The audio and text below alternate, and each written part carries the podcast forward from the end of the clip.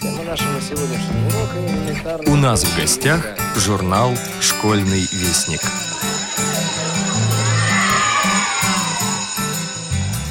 Здравствуйте, уважаемые слушатели Радио ВОЗ. У микрофона Юрий Кочетков. Прослушайте, пожалуйста, анонс пятого номера журнала «Школьный вестник».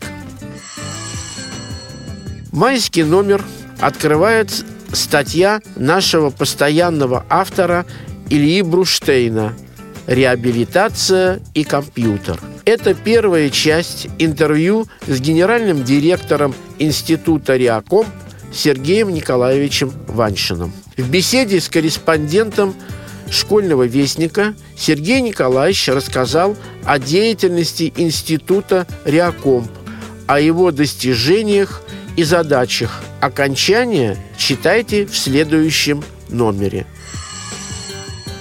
В 2016 году исполнилось 80 лет Татарской республиканской библиотеки для слепых и слабовидящих. Марина Платонова присутствовала на торжестве, посвященном этому событию, и делится с нашими читателями своими впечатлениями в статье «Юбилей любимой библиотеки». В рубрику «На поэтической волне» вошли стихи Глеба Еремеева и Владимира Лившица. Давние читатели нашего журнала хорошо знакомы с творчеством Глеба Сергеевича Еремеева. Он неоднократно публиковался в «Советском школьнике», а затем и в «Школьном вестнике». В этом году Глебу Сергеевичу исполнится 83 года. Владимир Лившиц – поэт военного поколения. В 1941 году ему было не впервой надевать военную форму. В качестве фронтового журналиста он участвовал в финской кампании 1940 года. Отечественную начал политруком батальона. После разгрома народного ополчения под Ленинградом вывел лесами и болотами остатки своего батальона из немецкого окружения. Потом он снова стал фронтовым журналистом. До начала 1944 года служил на Ленинградском фронте. Был дважды ранен, один раз тяжело. За храбрость награжден орденами и медалями. После госпиталя уже не смог вернуться на фронт, и в годы Великой Отечественной войны Владимир Лившиц издал пять поэтических сборников. Рассказ Сергея Георгиева «Какие уши у кенгуру» о школьной жизни подростков. Я думаю, он будет с интересом прочитан нашими читателями.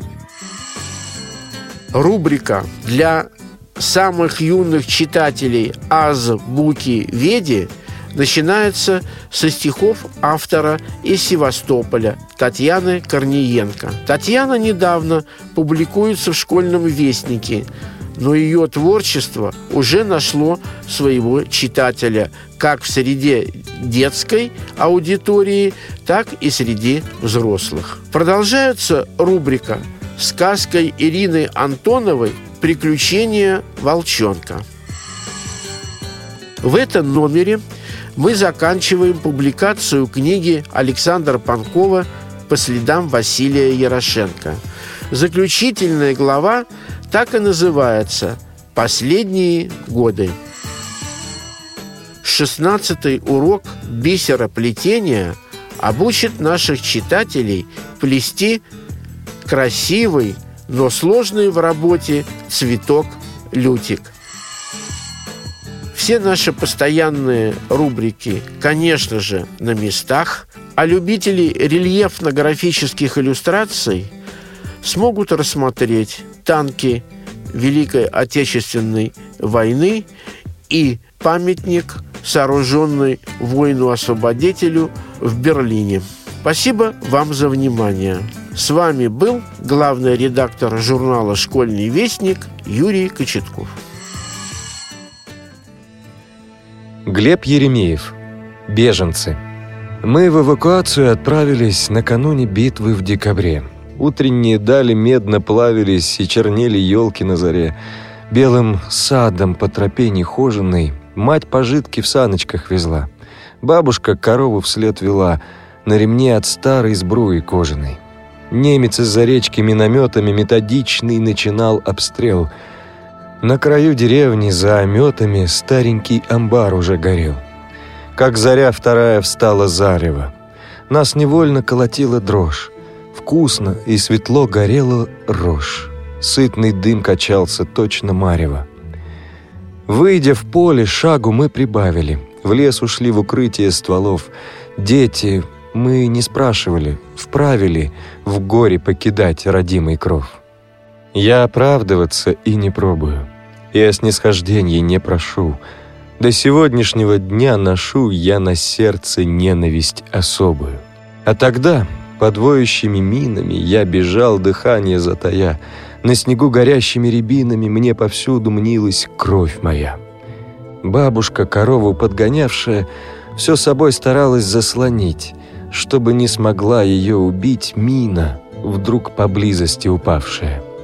По снегам, чернеющим от копоти, из того расстрелянного дня убегали мы куда ни попадя, лишь бы убежать из-под огня. Так и началась эвакуация, тем далеким утром для меня. Ужасы того припомнить дня до конца не буду и пытаться я. Голос ветра. Завывание ветровое в остывающей трубе воскрешает снеговое, путевое, полевое, злое прошлое в судьбе. В сорок первом, отступавшем, тяжко раненом году, в белом поле навзничь павшем я впервой узнал беду. Это детство фронтовое отступило в том году. Ветер бился в диком вое, на пожарище в трубе. Все былое, домовое, огневое, дымовое, разметав по городьбе. Беззащитность, бесприютность. Под обстрелом долгий путь, а потом другая трудность — приютиться где-нибудь. Ты крылечко то кривое, помни, сердце, не забудь. В полустоне, полувое ветра зимнего в трубе Мнится что-то роковое, словно прошлое живое, плачет о самом себе. Нет, запас еще не вылет, слез, отпущенных войне. Если выстрел в грудь на вылет, рану чувствуешь в спине, и страдание тыловое тяжело, как на войне. В полувсхлипе, в полувое ветра зимнего в трубе слышу — словно плачут двое, мать и я. И в темной хвое фото вешают в избе. Начало судьбы. На край земли мело поземкой, куда спускался край небес, и где зазубренной каемкой чернел за белым полем лес. За этой траурной чертою была Москва, была страна, а по стране большой бедою уже катилась вспять война. Сегодня словно вижу вновь я начало всей моей судьбы. Поля родного Подмосковья да телеграфные столбы. Столбы вели среди метели дорогу видную едва. И жутко так они гудели, неся нелегкие слова. По той дороге мы, ребята, встречая маму, к лесу шли бывало чуть не до заката, и стыли в снеговой пыли. Она в деревню нам голодным везла паёк московский свой, а мы под ветром шли холодным, мечтая свидеться с Москвой. Через пламя взрыва Я из детства ушел не как все, а шагнув через пламя взрыва. В молодом серебристом овсе мина мягкую землю взрыла. Вновь засеяли землю весной, от дождей оплыла воронка. Трудно вырасти из ребенка, искалеченного войной. Владимир Лившиц, 1913-1978 годов жизни. Владимир Лившиц – поэт военного поколения. В 1941 году ему было не впервой надевать военную форму. В качестве фронтового журналиста он участвовал в финской кампании 40 года. Отечественную начал политруком батальона. После разгрома народного ополчения под Ленинградом вывел лесами и болотами остатки своего батальона из немецкого окружения. Потом он снова стал фронтовым журналистом.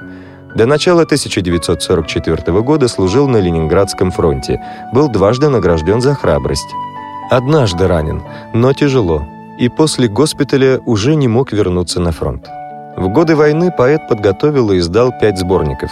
Его военные стихотворения, которые он считал достойными перепечатки в позднейших сборниках, о тоске по дому, о постоянной близости смерти, о войне как повседневном труде. По признанию самого поэта, четыре года самой страшной войны XX века были самым лучшим временем в его сознательной жизни. Мотив ностальгии по чистым и честным временам войны постоянно возвращается в позднюю лирику Владимира Лившица. Одно послевоенное стихотворение так и начинается «Дайте вновь оказаться» в 41 году. Военная тема не была единственной в его творчестве. Он писал стихи всю жизнь. Первое стихотворение было опубликовано в 1934 году. Последний сборник вышел уже посмертно. Но имя его широкой известности не получило, хотя некоторые его стихи или только стихотворные строки стали очень даже известны. У стихов Владимира Лившица вообще странная судьба. Они живут без имени автора. Наш котище кот приметный, потому что он трехцветный. Или «Не знаю кто, не знаю как, а я болею за «Спартак». Это не народные присказки и не считалки. Это строчки из его детских стихов. Песни из фильма «Карнавальная ночь» про пять минут и «Ах, Таня, Таня, Танечка» у всех на слуху и, наверное, будут в народной памяти еще долго, но вряд ли кто-то помнит фамилию автора текста. Конечно, такие тексты писались для заработка, но в это же время было написано и такое стихотворение. Человек, потерявший деньги, сокрушается и жалобно вздыхает. Человек, потерявший друга, молча несет свое горе. Человек, потерявший совесть, не замечает потери. В популярнейшей в 70-80-х годах литературной газете Владимир Лившиц был одним из авторов коллективной мистификации поэта-душелюба и людоведа Евгения Сазонова, пародии на среднестатистические произведения советской литературы в духе социалистического реализма. Михаил Барзыкин из группы «Телевизор» положил на музыку стихотворение Лившица «Квадраты», и его назвали последним честным рокером в стране, даже не подозревая, что у стихов совсем другой автор. Урок. Обычный класс. Доска и шкаф и стол. И, как всегда, стоит за партой парта. И свежевымытый сосною пахнет пол, и на доске потрепанная карта. Как зачарованный сегодня класс притих — ведет наставница в извозчичьем тулупе воспитанников колпинских своих вслед за указкою по знойной Гваделупе. Но вот звонок звенит над головой, и, заложив цветные промокашки, выходят школьники, чтоб поиграть в пятнашки в двух километрах от передовой. Кружка. Все в ней старой побывало — все лилось, друзья, сюда. И анисовая водка, и болотная вода. Молоко, что покупали мы с комроты пополам, дикий мед, когда мродили мы у немцев по тылам. И горячая, густая кровь убитого коня, что под станцией Батецкой пьяным сделала меня. Вот уж год она со мною, то внизу у ремешка, то у самого затылка у заплечного мешка. А вчера в нее стучала, словно крупный красный град, замороженная клюква, ленинградский виноград. Может быть, мои вещички ты получишь в эти дни. Все выбрасывай, но кружку ты для сына сохрани. Ну а если жив я буду, и минувшие дела помянуть мы соберемся в круг богатого стола, средь сияющих бокалов, неприглядно и бедна, пусть на скатерти камчатной поприсутствует она. Пусть в соседстве молодежи, как ефрейтор-инвалид, постоит себе в сторонке. На веселье поглядит. Весна. Один сказал, что это бьет гвардейский миномет. Другой, что рявкают опять калибры 205.